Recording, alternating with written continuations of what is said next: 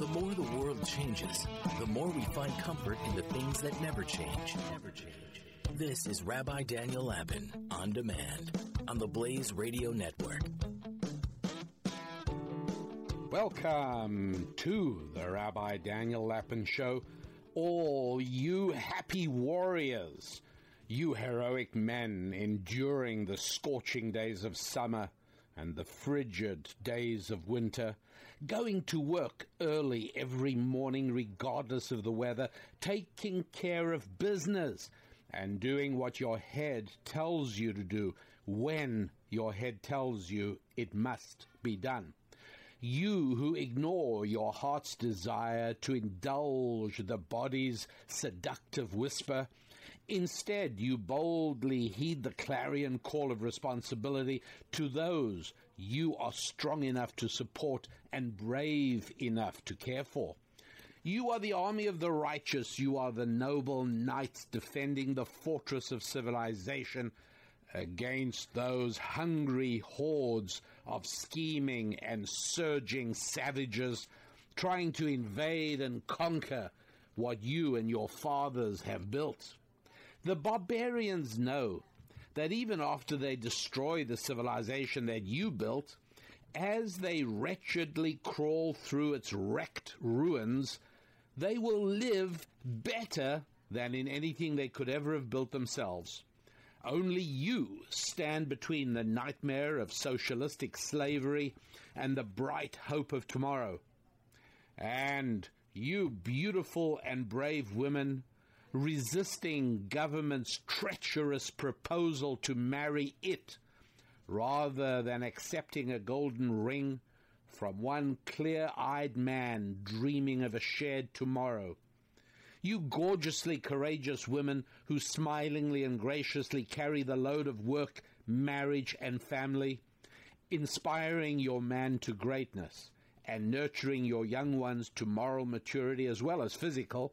Yes, you men and women, you happy warriors who do all this and have done all this, yes, you are the natural audience of the Rabbi Daniel Lapin Show. You are the audience that I devotedly serve. Now, you've heard me define your status as happy warriors in those terms before. I've defined it as those of us who delight in fighting against the entropy of our lives. We delight in defeating the resistance that the universe places in our paths towards achievement and success. That's what makes us happy warriors. But today I want to build on that a little and demand just a little more from every happy warrior among you. I always speak of being your rabbi, revealing how the world really works. But the truth is that it is easy to enjoy that slogan while ignoring its meaning. You see, it is usually painful to face how the world really works. It really is. It doesn't come easy. You know why? Because we are all susceptible to idolatry. And you will find it referred to constantly throughout Scripture, because it is true. It's not just bowing down to a shape or an object or a tree. No, that's primitive. The real idolatry referred to in the Bible is the idolatry to an illusion. It's an idolatry towards a view of reality that is not how the world really works. It's confusing the way you wish the world worked with how the world really does work. That is idolatry. It is enormously seductive, and accepting and adapting to how the world really does work is very difficult. It can be painful. It usually is, because it requires the shattering of our illusions. And we love our illusions. We are very attached to our illusions. It is our illusions that provide us with a sense of security, a sense of belonging, a sense that we are not alienated from the world, but we are happily and contentedly part of it. And so what happens is that when somebody is asking me something or listening to me and I shatter an illusion, well, it's so painful. You know, imagine you're a guy believing that, oh, you have a right to a job. You have a right to medical care. You have a right to housing. You have a right to an ice cream cone for breakfast every day. Well, that is just not how the world really works. And so it is so painful for you to face this very necessary adjustment to your attitude that you end up shooting the messenger. That would be me. Imagine you're a married woman and you feel you no longer need to worry about your appearance. Well, that's not how the world really works. And you react angrily towards me because I am suggesting the unthinkable, that although your husband loves you, how you look really matters to him. Well, of course you want to shoot me. Imagine you're a single guy and you feel that a woman should care only about your sparkling personality and not at all about your bank account. Well, again, that is not how the world really works. A woman would be a very poor excuse of a woman, not to mention a foolish little ninny, if all she cared about was your sparkling personality and your sense of humor. Oh, and how well you dress. But be completely indifferent to your bank account. That would be a really silly woman. That's just not how the world really works. So if you're a video game playing slacker living in your parents' basement, naturally you resent me suggesting that your dating options are distinctly limited. Imagine you're a single guy and you talk your girlfriend into agreeing you won't have kids after you marry. And then you later expect her to happily stick to that agreement. Well, that is an illusion. That's not how the world really works. And you really do not want to hear me letting you know that that little life plan you think you've worked out is not going to play out the way you think it is. You're a single woman, imagine, and you feel that a guy telling you that he loves you, oh, I love you, and you're the first girl I've ever said that to. I really love you. Wow, listen to me. I'm opening up emotionally. I've never done this before. Yes, I love you. Listen to me. Well, you think that that little declaration actually means something. And I know it's very painful for you to hear that it means pretty much zero, and that that's not how the world really works. Or imagine you're a married guy welcoming your first baby, and you are encouraging. No, you're nudging. You're cajoling. Come on, let's be honest. You're pressuring your wife to cut her maternity leave short and return to work. Since, after all, didn't the two of you agree that you would try to build up a nest egg? Well, you have no idea of how the world really works. And what is more, you are not going to be happy finding out. Discovering how the world really works is almost always difficult, often unpleasant, frequently painful. And that is why so many people feel much more comfortable as God-rejecting secularists. You see, because here's one of the huge problems with God. See, God forces you to hear, understand, and ultimately become comfortable with how the world really works. So I really understand secularists scurrying for refuge under the shelter of secularism. Secularism will take care of you. Secularism will keep the boogeymen away from you in the dark. Secularism will let you sleep, the sleep of the righteous, because you got no worries. It is so easy to be a secularist. It is so much more morally challenging to be a God-fearing, Bible-believing, religious Christian or Jew. And so when people choose secularism, I want you to know I'm sympathetic. I really understand.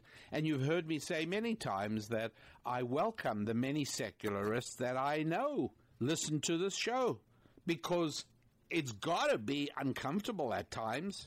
So hats off to you who are able to tolerate the discomfort of hearing me say things you really don't want to hear and things you really do not want to believe might be true. But if you're even able to have the intellectual openness to hear them, well, hats off to you. And I've got to tell you that as hard as this is going to be for many of you to wrap yourselves around, I have to tell you that the age of materialism is dead. The age of secularism is yesterday. It's not today and tomorrow. Secularism has spent, well, it's a couple of centuries now, attempting to explain everything about life in terms of physical and materialistic phenomena and physical and materialistic explanations. But welcome to the present, because secularism is not the future.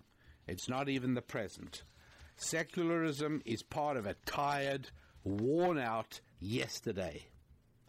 Yesterday, when secularism seemed to be, the wave of the future, and this is going back 200 years, a little bit more even, when secularism began. Everyone thought they were so smart, rejecting the faith of their dads and the dogma of their moms. And they were only going to accept the reality of things they could see and touch and measure. They seemed so very modern and so with it. And their progeny, the Western intellectuals, ended up developing models in biology, in social science, in physics, in economics, all intended, well, I shouldn't say physics, let me take that out, to explain all of human behavior. And so whether it was economists or whether it was Karl Marx, everybody worked out some kind of theory, profit maximization, class struggle, race, gender, all of these things. Professors of international affairs used to draw up game theories to try and understand the dynamic between different nations.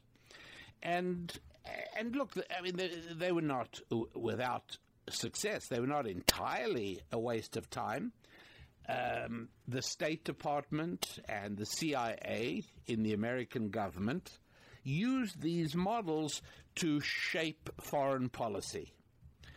But they didn't always work, and they began to fail ever more frequently, because these materialistic and deterministic explanations simply don't account for religious impulses, for ideas based on faith, because religious enthusiasm cannot be metricated, it cannot be quantified. You can't do that. You cannot do a mathematical equation to explain the religious motivation of a human being. I just got back from one of the most pleasant and delightful speaking trips. And I do a lot of these, as you know, and I love the opportunity to teach ancient Jewish wisdom. Well, the Ghanaian government, along with people and organizations and churches, set up an international business conference a little over a week ago in Accra, Ghana, and I was brought out to headline that and to speak and teach. And in 7 days in Ghana, I think I spoke 8 times, if I'm not mistaken, at least. And it was absolutely delightful, I have to tell you. For one thing, I loved the people I met. Now, look, there's 25, 30 million people in Ghana, right? How many did I meet? I probably, in terms, I saw, how many did I see? I probably saw, if you add up all my live audiences, I probably saw a little over 30,000 people. But I didn't meet that many people. How many people did I actually meet? Probably a little over 100. But I saw the faces of thousands of people. And I saw the faces of even more people in the streets and in the offices and in the government buildings and at Parliament. I really like these people are open and friendly and good. I loved the people in Ghana. I really did. I found myself unexpectedly moved emotionally by some of the friendships that I felt forming very quickly. It was terrific. Now, in addition to that, and you'll see why I mention this now, in addition to that, it was pretty obvious to me that the Christian population of Ghana constituted a significant proportion of the population. As a matter of fact, I discovered 70%. That's right. 70% of Ghanaians are Christian. It's really something, and you can feel it, and you can see it. It has made the people rather remarkable. It really has. It's fascinating. Now, Christianity is not only thriving throughout Ghana, but actually throughout Africa. The Christian population was estimated to be about 10 million people in 1900. Now, we're just after the year 2000, and it's currently about 500 million, about 500 million people in Africa are Christian. The rate of growth, if we extrapolate to the year 2030, which is only another 10 years, it's expected to be 750 million, 750 million people. To put that into perspective, the total population of Africa is 1.25 billion. And so Christianity is now overtaking Islam. It used to be that about, when I say used to, years ago, it was about 40% Christian, 45% Islam. It's now the other way around. It's now 45% Christian, maybe 40% Islam, and then the remainder various African indigenous belief systems. But there it is. It's absolutely amazing. And it is not possible, in my view, it is not possible to perform an accurate sociological, economic, or political analysis of Ghana discounting religion. if you are determined to view the world exclusively as secular, well, then you're never going to understand Ghana, and you probably won't ever understand Africa, let alone the United States of America, by the way. Simply not going to happen. And so I want you to remember that you heard it here first, okay? The Rabbi Daniel Lapin Show is where you first heard the idea articulated that the terms left and right, in political terms, will start meaning less and less, because the real distinctions that the culture will begin talking about once the last dying vestiges of secularism totally evaporate away, the real distinction is not going to be between people of the left and people of the right, or liberals and conservatives. No. The real distinctions are going to be between those who see Judeo-Christian biblical values as absolutely vital for our nation's survival, and on the other hand, those who consider Judeo-Christian biblical values to be nothing but obstructions to progress. That is the division. And I think we're getting there fairly quickly. In fact, to get there even a little more quickly, I think I'm going to start a new organization called Secularists Anonymous. It's a 12-step program, you know, like other 12-step programs, and I'm certainly going to borrow from the excellent work of Alcoholics Anonymous, and I'm going to make the first two steps of Secularists Anonymous is, we admit we were powerless over secularism, that our lives had become unmanageable because secularism controlled our vision of reality. That's step one. All you secularists who want to become charter members of my new organization, Secularists Anonymous, you just let me know. You know, go to my website, rabbidaniellapin.com. You want to hear step two in my 12-step program for former secularists, for secularists trying to outgrow their sad and terrible handicap that makes their lives so much less than they could be. Here it is. We now believe that a power greater than ourselves, namely the God of the Bible, could help restore us to sanity. That is step two of Secularists Anonymous 12-step program. And those of you who need to join, well, I'll give you the remaining 10. There are, every now and again, there are really useful movies that provide magnificent cultural metaphors for where we are or for things we need to understand. And I'm going back to a 1999 film that Warner Brothers put out called The Matrix. You want to understand secularism? Go and watch The Matrix. That's secularism. And so what you need to do is you need to take a red pill, deal with reality. There's no question about it. It's painful and challenging. But ultimately, because it is true and fulfilling, it'll produce happiness. There's a line in The Matrix. One of the characters, Morpheus, is speaking to Neo.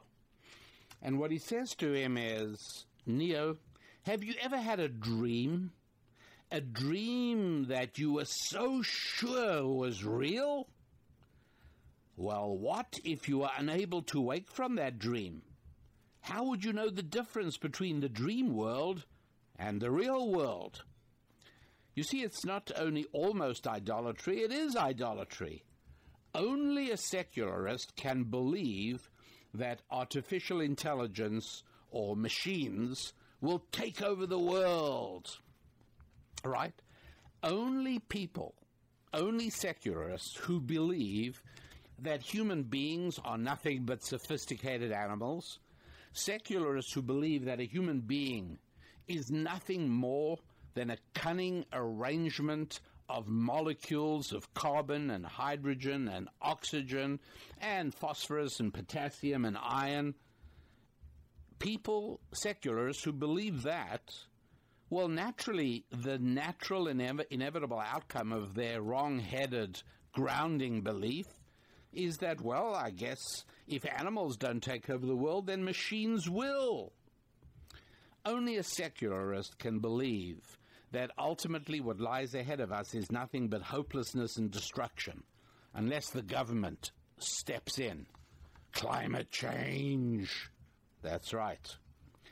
Secularists talk themselves into the idea that religion is the refuge of those with unfulfilled financial and economic ambitions.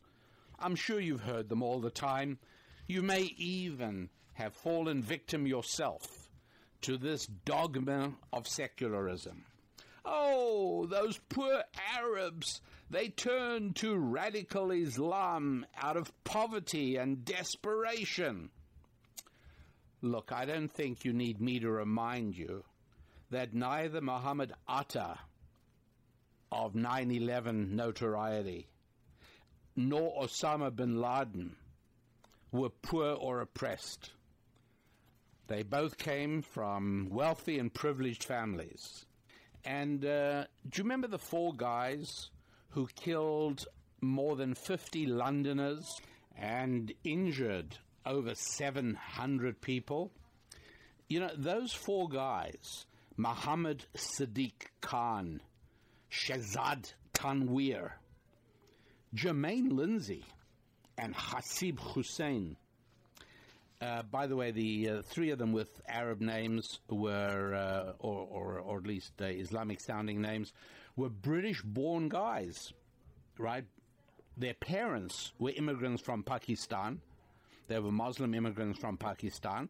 But these three guys were British-born.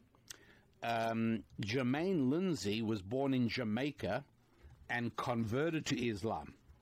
And these four guys, on the 7th of July in 2005, decided to murder as many Londoners as they possibly could. And I'm afraid they did a very good job of it. These guys, not a one of them oppressed and in poverty, all living middle class and upper middle class lifestyles. They're all were doing just fine. So please, on your journey away from secularism, please banish the idea that somehow religion is the refuge of the failed, financially ambitious. It's not true. Here's another way to know that you're a secularist, and that is you disdain to judge between religions. You dump them all into one basket of deplorables, to borrow a phrase from Hillary. By the way, throughout the campaign in 2015 and 2016, you may not be aware of this, but Hillary was using that phrase everywhere. She was using it in fancy parties on Long Island, in the Hamptons. She was using it in Manhattan, on the Upper East Side, in Beverly Hills. And in every fancy party, everybody burst out laughing. And so she thought that this phrase, you know, that Trump supporters were all in a basket of deplorables, she thought it was very funny and very effective. And she decided to use it in a speech on Wall Street. And it so turned out that that speech had a number of people there who were actually deplorables. And it was from there that it got out and hit the news. And wise people on her campaign from that moment said, it's all over. And sure enough, it was. Here's another thing about secularists. Secularists, and look, I feel sorry for secularists. Please do not hear in my voice any contempt. Do not hear any mocking, because I have compassion for secularists. I really do. They are living in an illusion. They are out of touch with reality. They don't know how the world really works. And I understand they don't want to, because it is comfortable where they live. I understand that. I sympathize. I am not a hard, unfeeling man. So one of the things that, another thing I should say, that secularists have always believed, and that is that education and economic progress are incompatible with religion.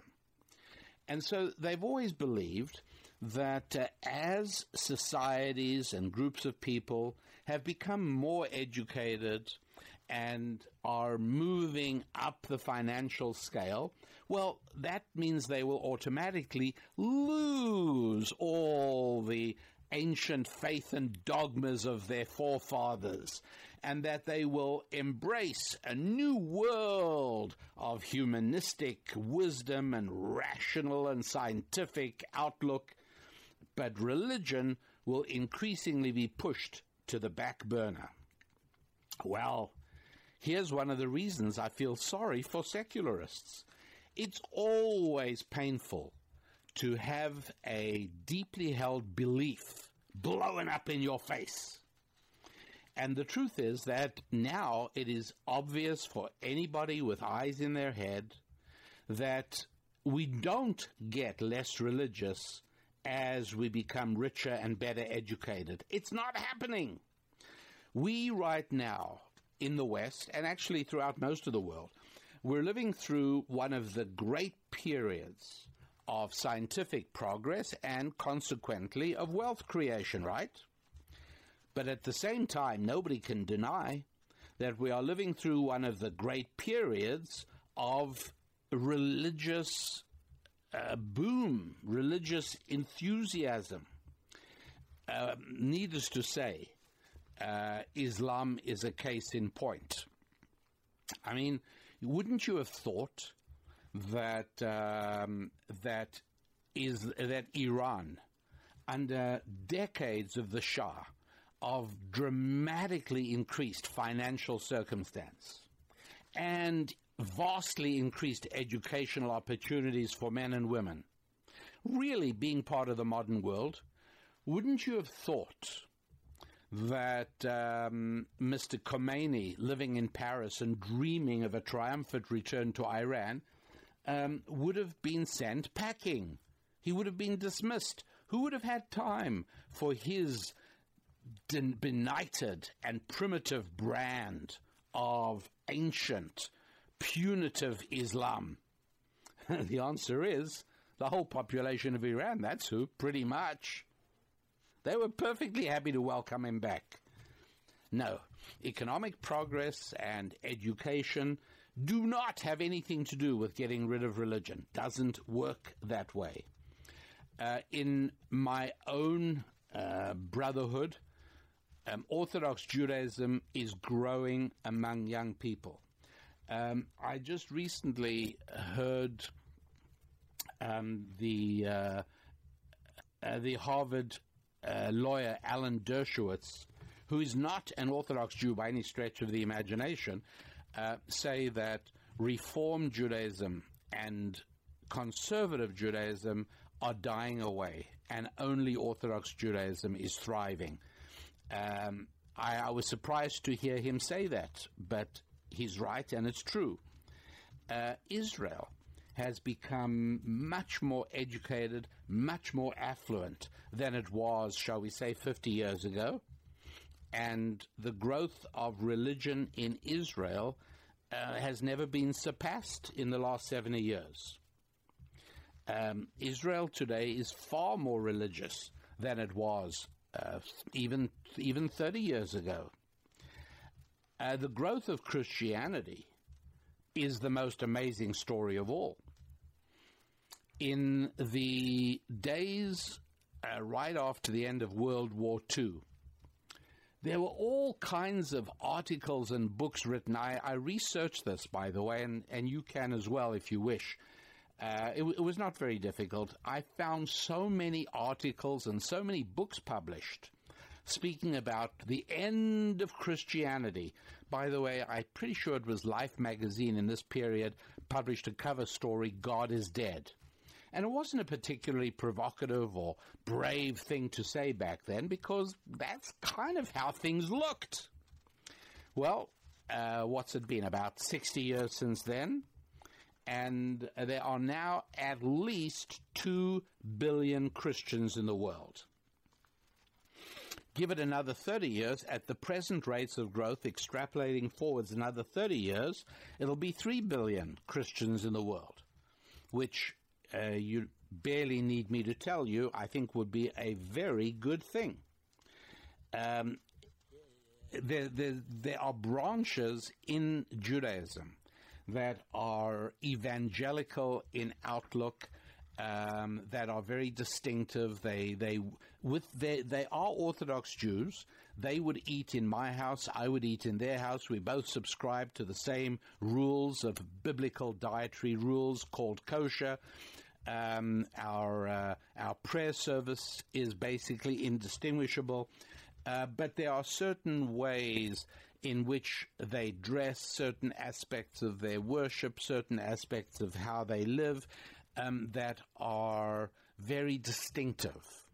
And so whereas you might or might not recognize me as Jewish, if I'm heading out to go sailing, and I'm wearing a pair of jeans and a T-shirt and my baseball cap, you know, you might or you might not say, there goes a Jewish man.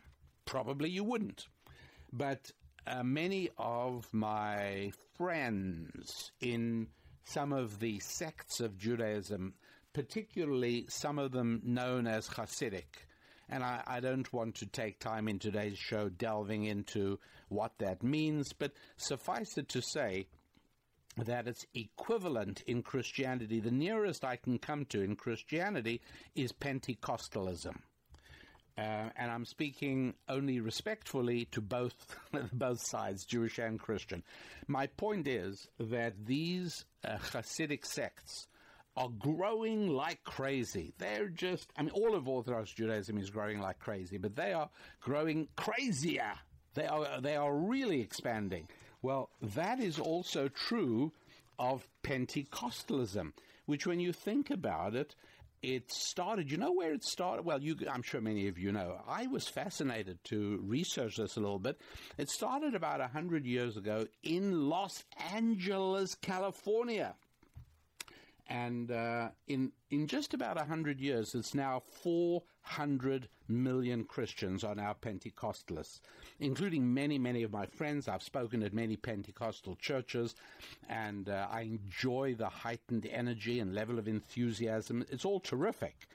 And again, the rate of growth is amazing. You know, give it another 25 years, and what are we talking about? 1 billion Pentecostals? Very possibly. You understand why I say that I kind of feel sorry for secularists. It's never fun to be on the losing side of history.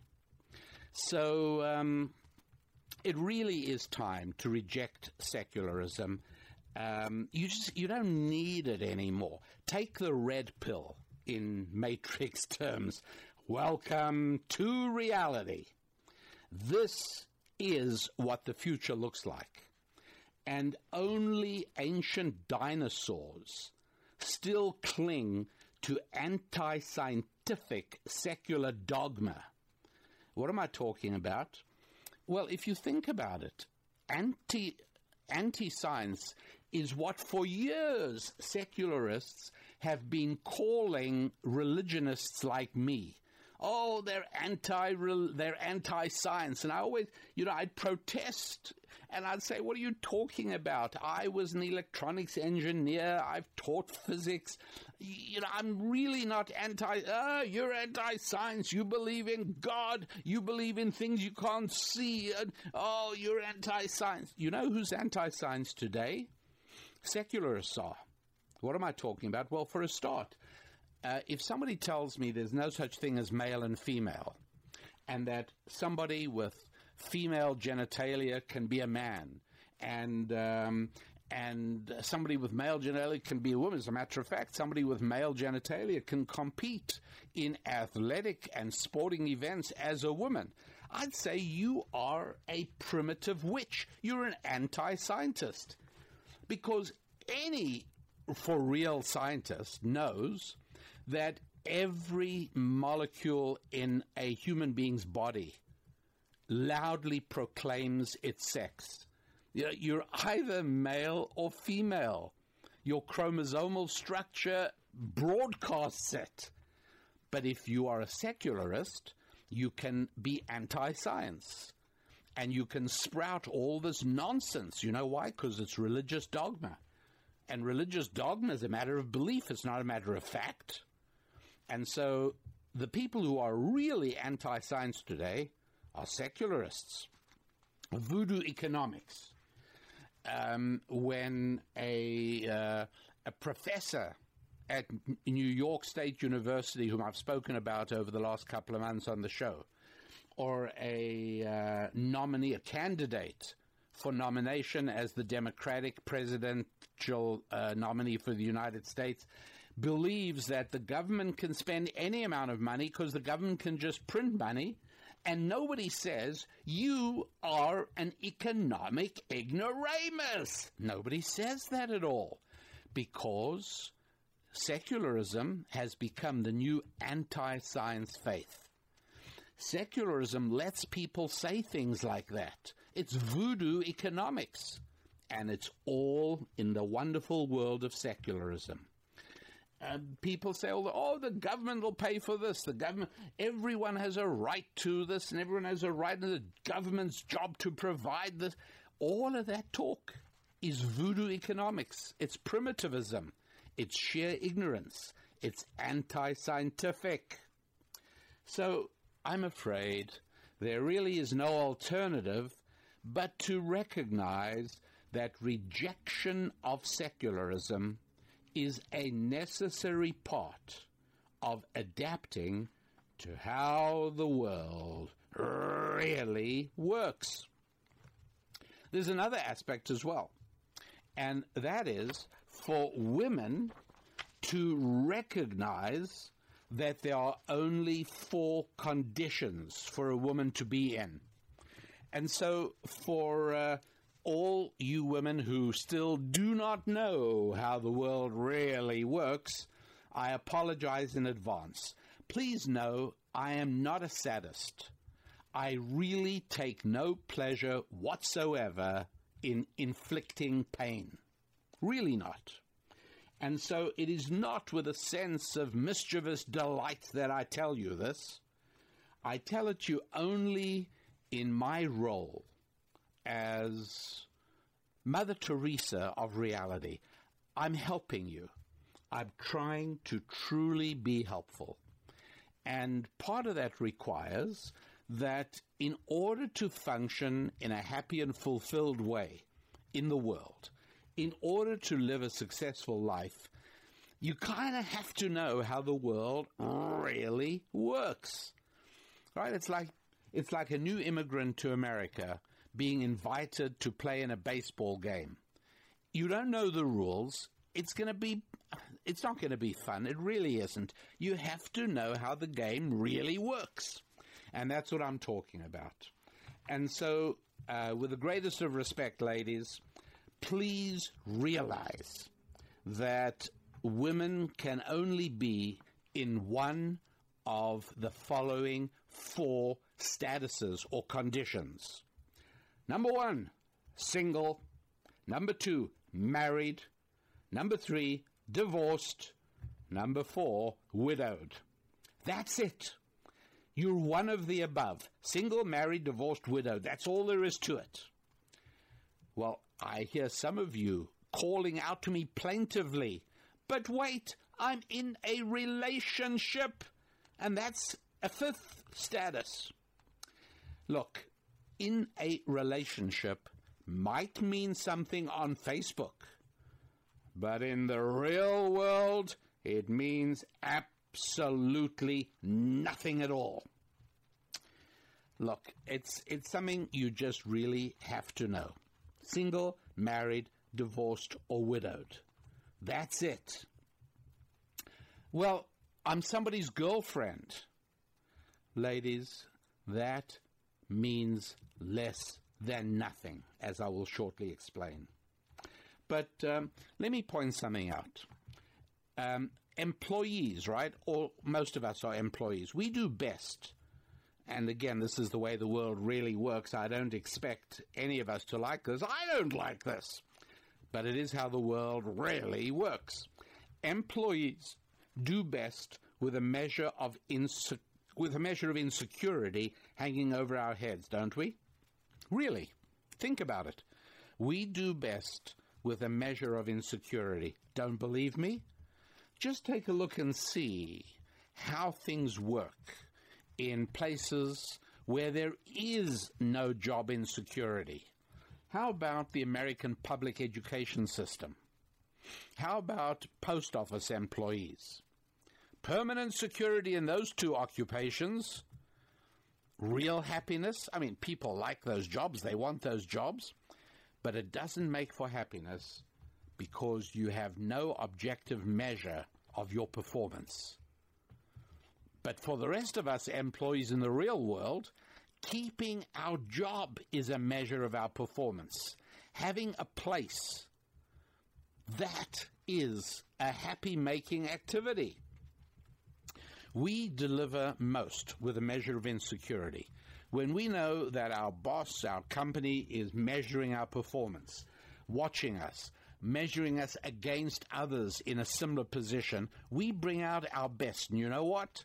It might feel stressful, we might complain about it, but we feel great because success develops self-respect, not self-esteem. Who wants that? But to achieve something real, something that is measured and measurable, something that with real milestones to it, that's wonderful. And so as painful as it is to confront, the way the world really works is that employees do best with a measure of insecurity hanging over our heads. However, wives do best with a cocoon of security. It's exactly the opposite. Now, if you didn't know how the world really works, you might have been excused for thinking that a man who keeps his wife constantly guessing as to whether he's going to stay married to her, a man who constantly reminds his wife that he's not sure he wants to stay in this marriage, you might think he would end up with the best wife imaginable because she's constantly going to be trying her best to please him, as women do. But it doesn't work that way. Counterintuitively, wives do best cocooned in an unshakable, protective barrier of security. You see, the words "in a relationship," the reason they mean nothing is because they provide no security. Girlfriend, what does that mean? Nothing at all. Girlfriend, there's no security in that. In general, smart women crave security. And ladies, if you're not getting it from marriage, you quite understandably tend to turn to the government for it. And that's why the very high number of single and divorced women who subscribe and vote for the evil party, right? You know, I call the Democrats the evil party and the Republican Party I call the stupid party, unfortunately. Wish it weren't like that. But why have you got so many single and divorced women supporting the evil party? Well, it's obvious, because they're looking for security. And there are two ways to get security. One is having a terrific husband in a good marriage, and the other one is through government. It's simple, isn't it? And so single and divorced women turn to the government for security. Widowed women, by the way, quite different. The majority of widowed women, you know what, I actually don't have the exact number, but widowed women are far more likely to associate with the stupid party, where single and divorced women are far more likely to associate with the Democratic Party. Why? Because in most cases, and this I do know, in the majority of cases, widows' late husbands provided for them, whether it was insurance or a business or a paid-off home or whatever it is. But widows had husbands who provided for them, and they do not need government support. Do you get it? That's the difference. Women who are smart seek security, and you do not get it from being, quote, in a relationship, and you certainly do not get it from being anybody's girlfriend, any boy's girlfriend, I should say. I wouldn't say a man's girlfriend, because a man doesn't want a girlfriend, he wants a wife. But if you are a boy's girlfriend, ladies, bail out as quickly as you can. There's no future in that for you at all. Girlfriend means nothing, because you are surrendering yourself to a boy for no security in return. Now, I well know, of course, that many girls will say to me in some degree of high dudgeon, I don't need a man for security. I make enough money myself. To which I say, number one, security isn't only about money. It's also emotional, and it's also real-time physical protection. And any woman who then says to me, well, my phone has 911 on auto dial. Well, a woman like that is just plain naive, because in this day and age in the United States of America, it is perfectly clear that the main function of law enforcement is to apprehend your murderer, not prevent it in the first place. And what is more, do you know law enforcement only succeeds in apprehending your murderer about 60% of the time? Today in the United States of America, you murder somebody, you've got about a 40% chance of getting off with it. That's how many murders are never solved. But looking after you, ladies, come on. You know that's simply not true. Let me put it this way. Let's imagine you are some boy's girlfriend, and you're even living with him. And I want you to imagine that there is suddenly a disturbing noise downstairs in the middle of the night that wakes you up. Tell me something. Do you and your boyfriend now quickly play rock, paper, scissors to decide who is going to take the handgun and go downstairs to investigate? I don't think so, right? I think there's not a couple on earth that doesn't know that the guy goes downstairs to investigate. It's because men are hardwired to want to protect their women. That's how it works. And I feel very sorry. I really feel sorry for women who live alone, whether they are single, whether they are divorced, or whether they are widowed. I feel very sorry for them, because you do feel more secure with a man in the house. You know, even if he is a boyfriend, but you do feel more secure. It's emotionally, you don't have the same vulnerability to the heebie-jeebies of the night. There's somebody else, there's company. That provides you with something very real. And then there's also the real security. And then finally, there is the financial security from being married to a real man in a good marriage. That is the truth, and it is the reality. And needless to say, we don't even have to go into the question of a lady who might want a baby, as, by the way, far and away most women actually do want to have a child. It's kind of helpful to have financial security along with that, don't you think? And it is very difficult. Now, I understand, in the absence of marriage, I totally get why you want government-mandated childcare and you want government-mandated maternity leave. I get that, because you don't have a husband. You're not in a good marriage. And when you don't have a husband, you turn to the government. You actually marry the government. That's really pretty much what you do. And I get it. I get it. If you're not married to a good man in a wonderful marriage, you do need some way to take care of yourself while you're expecting a baby. So you ask the government to force your employer to give you maternity leave. I get it. I think it's destructive to everybody.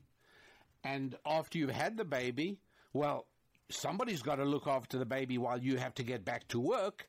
And so I understand why you vote for the evil party that will make sure that the government forces childcare with all kinds of rules and regulations. And we know exactly who'll be paying for all that. That's right. The woman who is married to a good man in a great marriage, yep, she's the one paying for your maternity leave, courtesy of the government, and your government-mandated childcare through the magic of wealth transfer through taxation. That is how it works. And that's why it is that the very biggest problem for the stupid party in America is the decline in marriage. Because the more single or divorced women there are, the better it is for the Democratic Party. It's as simple as that.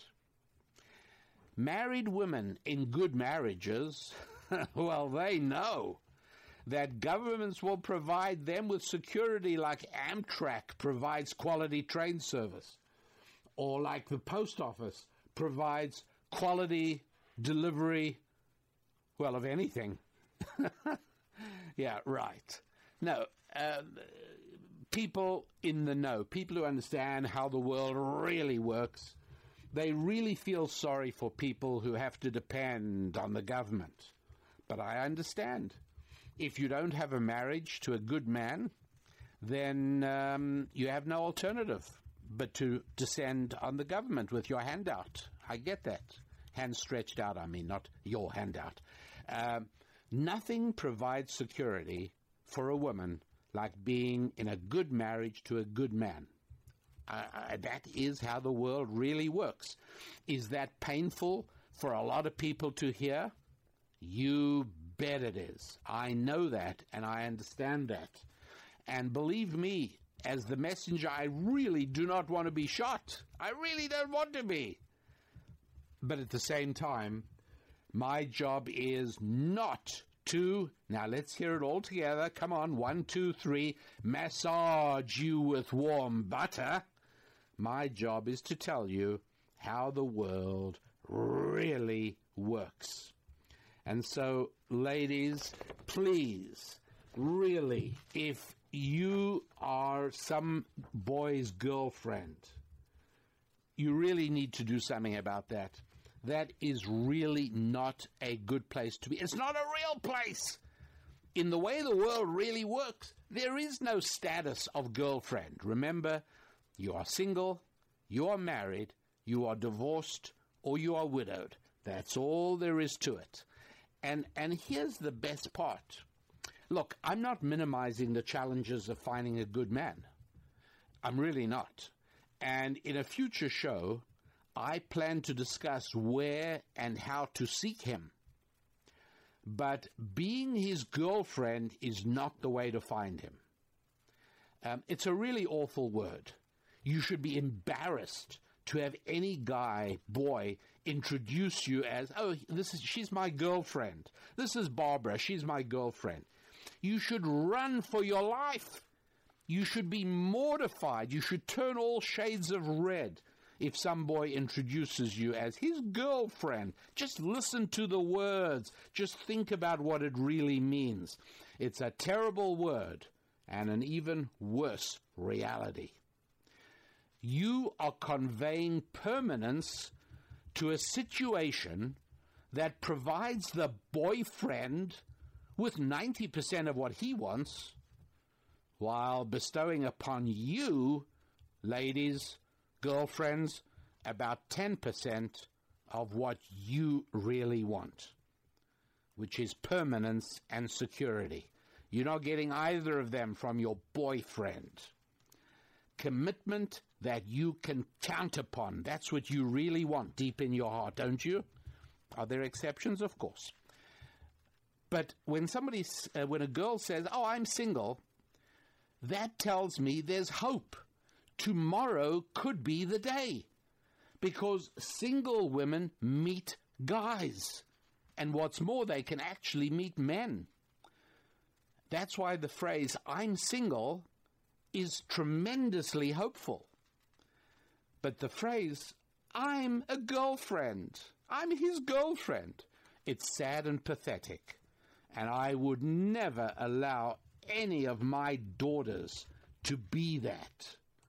And I'd never advise any young woman, never, to enter that status or to tolerate it.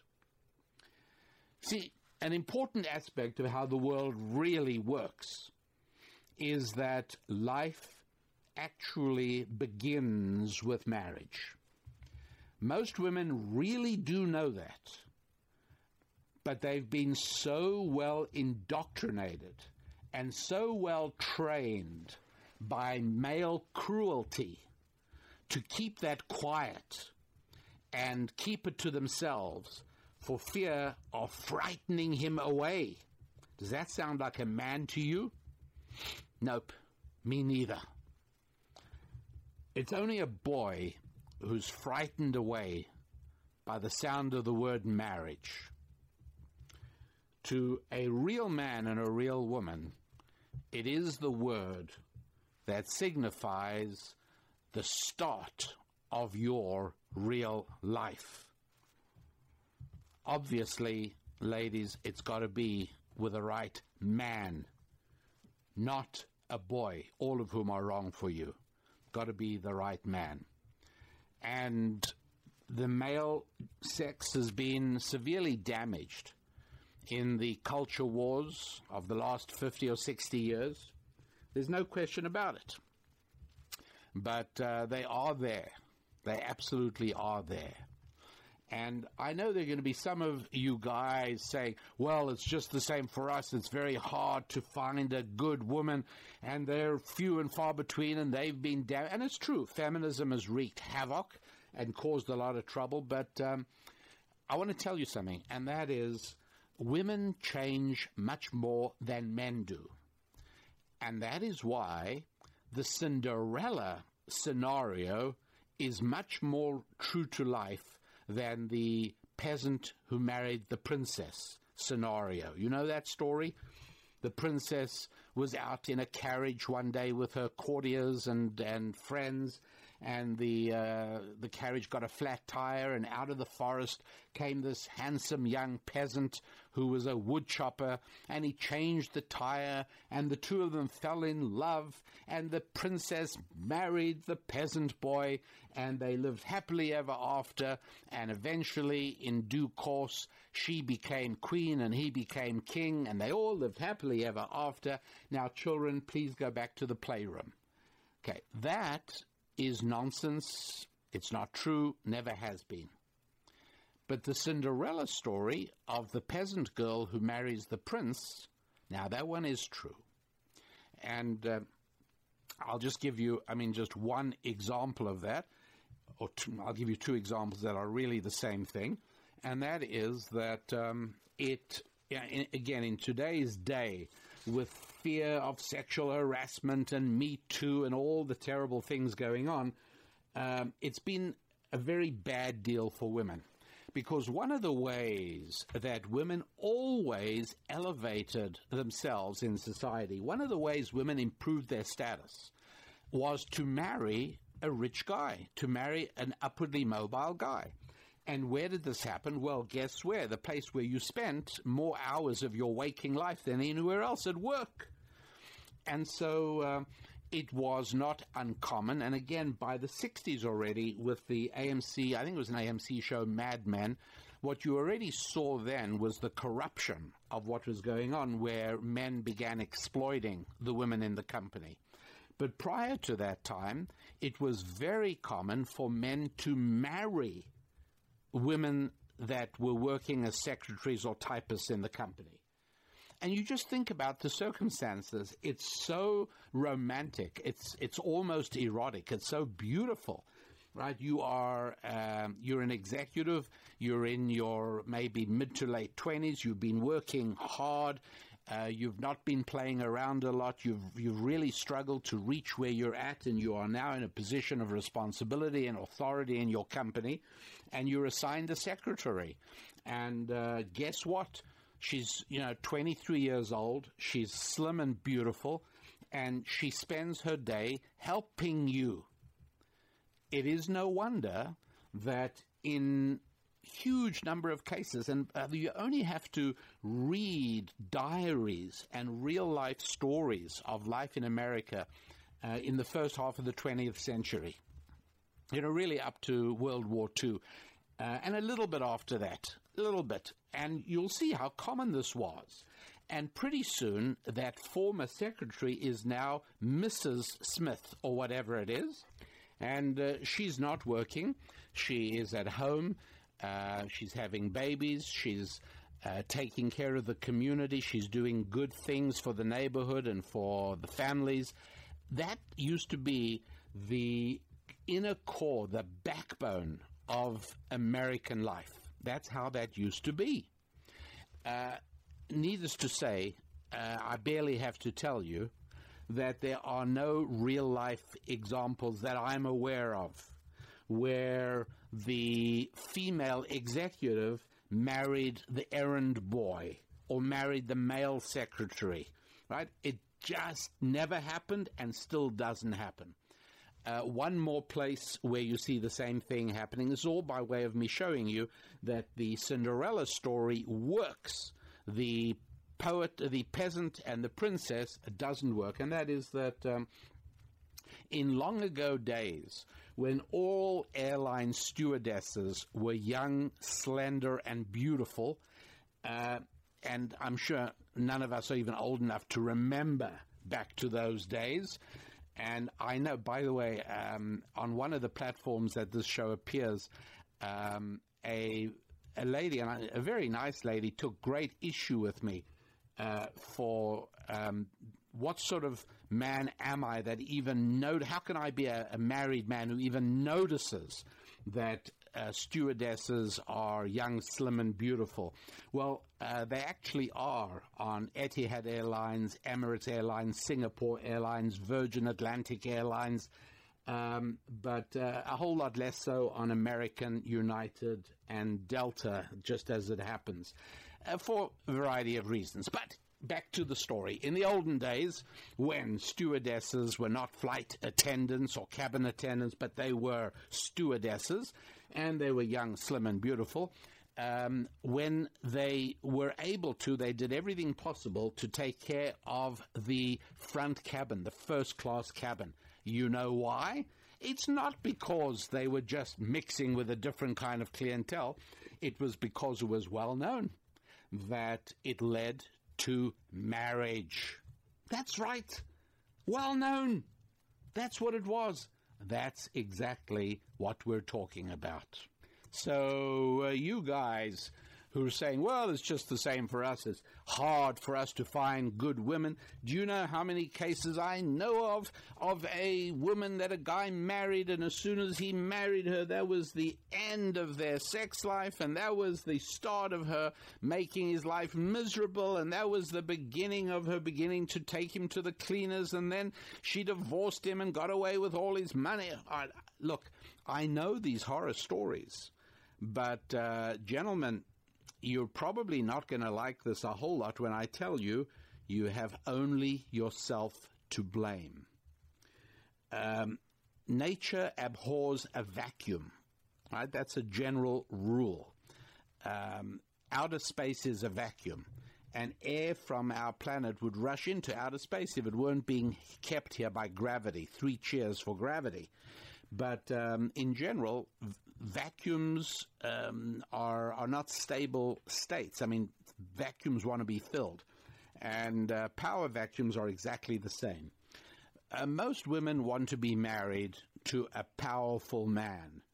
Most women do not want a man they can wrap around their little fingers and control. These are real truths that I'm telling you. And what happens is that as men have been damaged over the last 60 years of cultural deterioration, and I'm speaking particularly in the West and even more particularly in the United States, what's happened is that men have lost the ability of extending power in a very good way. I'm speaking about. I mean, I'm not talking about tyranny. I'm not talking about bullying and brutality. I'm speaking about quiet inner masculine strength. And as men lost that and began to be girlified, women rushed in to the existing vacuum. It's very simple. And as I've pointed out in these two examples, women revel in change. Men don't. There is a very good reason why throughout biblical literature, throughout certainly the Hebrew texts, women are compared to the moon while men are compared to the sun in certain important ways. But one of the ways is the reflection of light. Oh, I can just imagine how some women who are still secularists must be seething with anger at what I'm about to say. But my job is not to massage you with warm butter, as you well know. It is to tell you the truth, and the truth is that men have lost the ability to extend and to be powerful. Women miss that very much in men and are taking over. Somebody has to, and that's really exactly what has happened, with a corresponding deterioration in every aspect of marital life, including effective child raising. Okay, so I feel much sorrier for women who are in the process of trying to end their single status and who are wise enough to know that becoming a boy's girlfriend is not the way to do it. And so they're looking for a real man. And I sympathize because I know it isn't easy. They are there, and we are working at making more of them all the time. But guys, don't say to me it's just the same for us because we can't find good women as well. A woman is eager and ready, a good woman, a real woman, to be a moon to your sun. But you got to be a sun, S-U-N, not S-O-N. You got to be a sun. And that means that a Cinderella can marry a prince as long as he's a prince.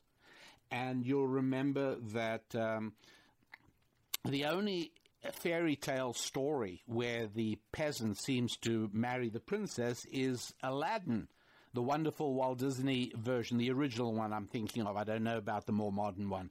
But there I point out that Aladdin is far from a peasant.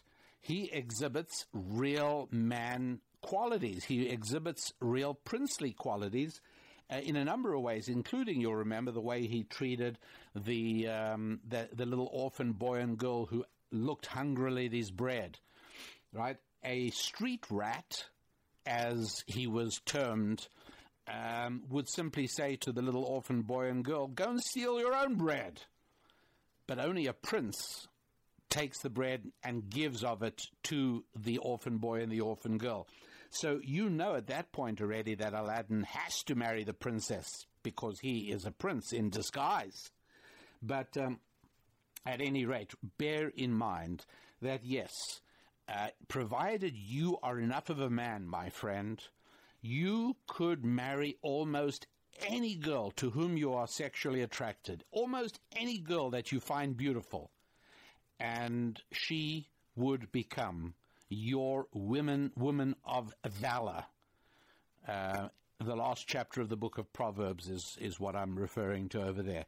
In other words, gentlemen, it really is all up to you. A heavy burden to place on your shoulders, perhaps a burden heavier than the frail shoulders of some of you were designed to bear.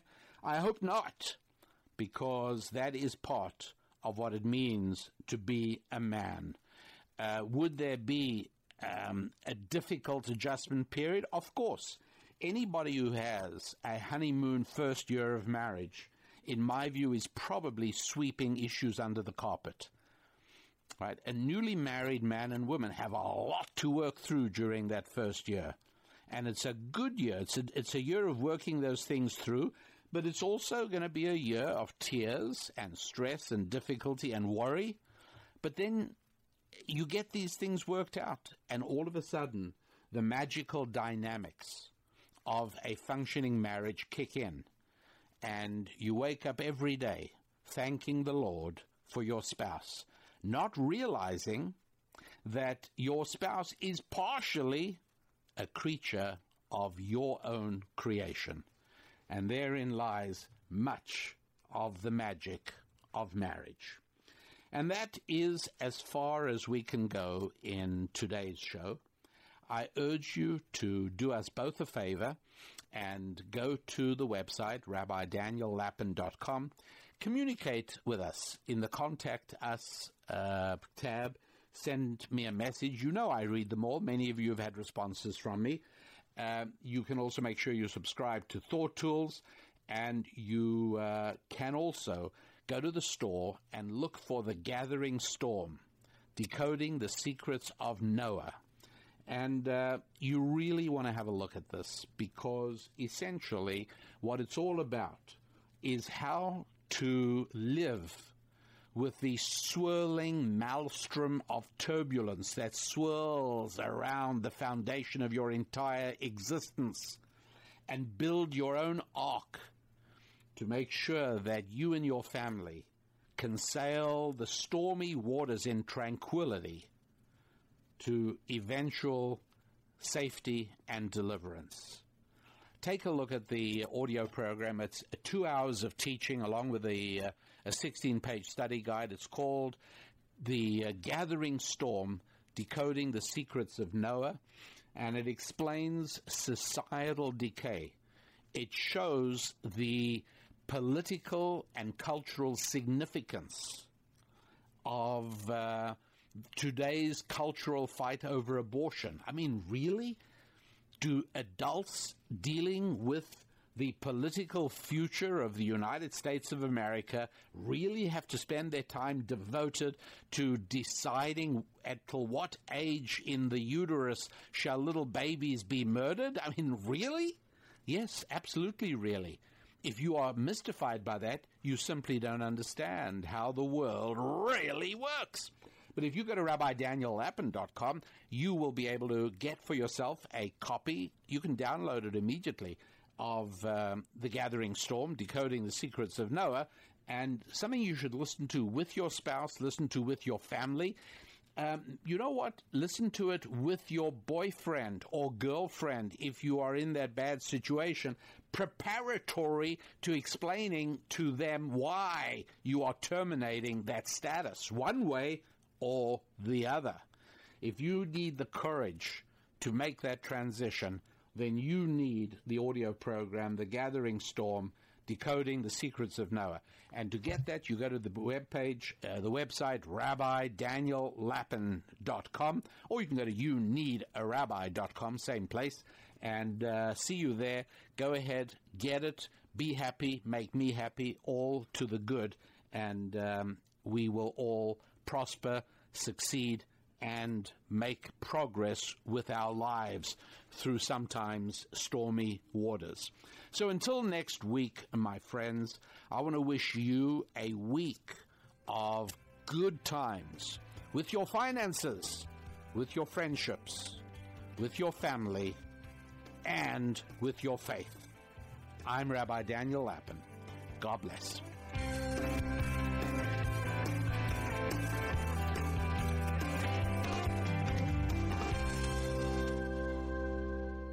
Spilling ancient solutions to modern problems in areas of family, faith, friendship, and finance.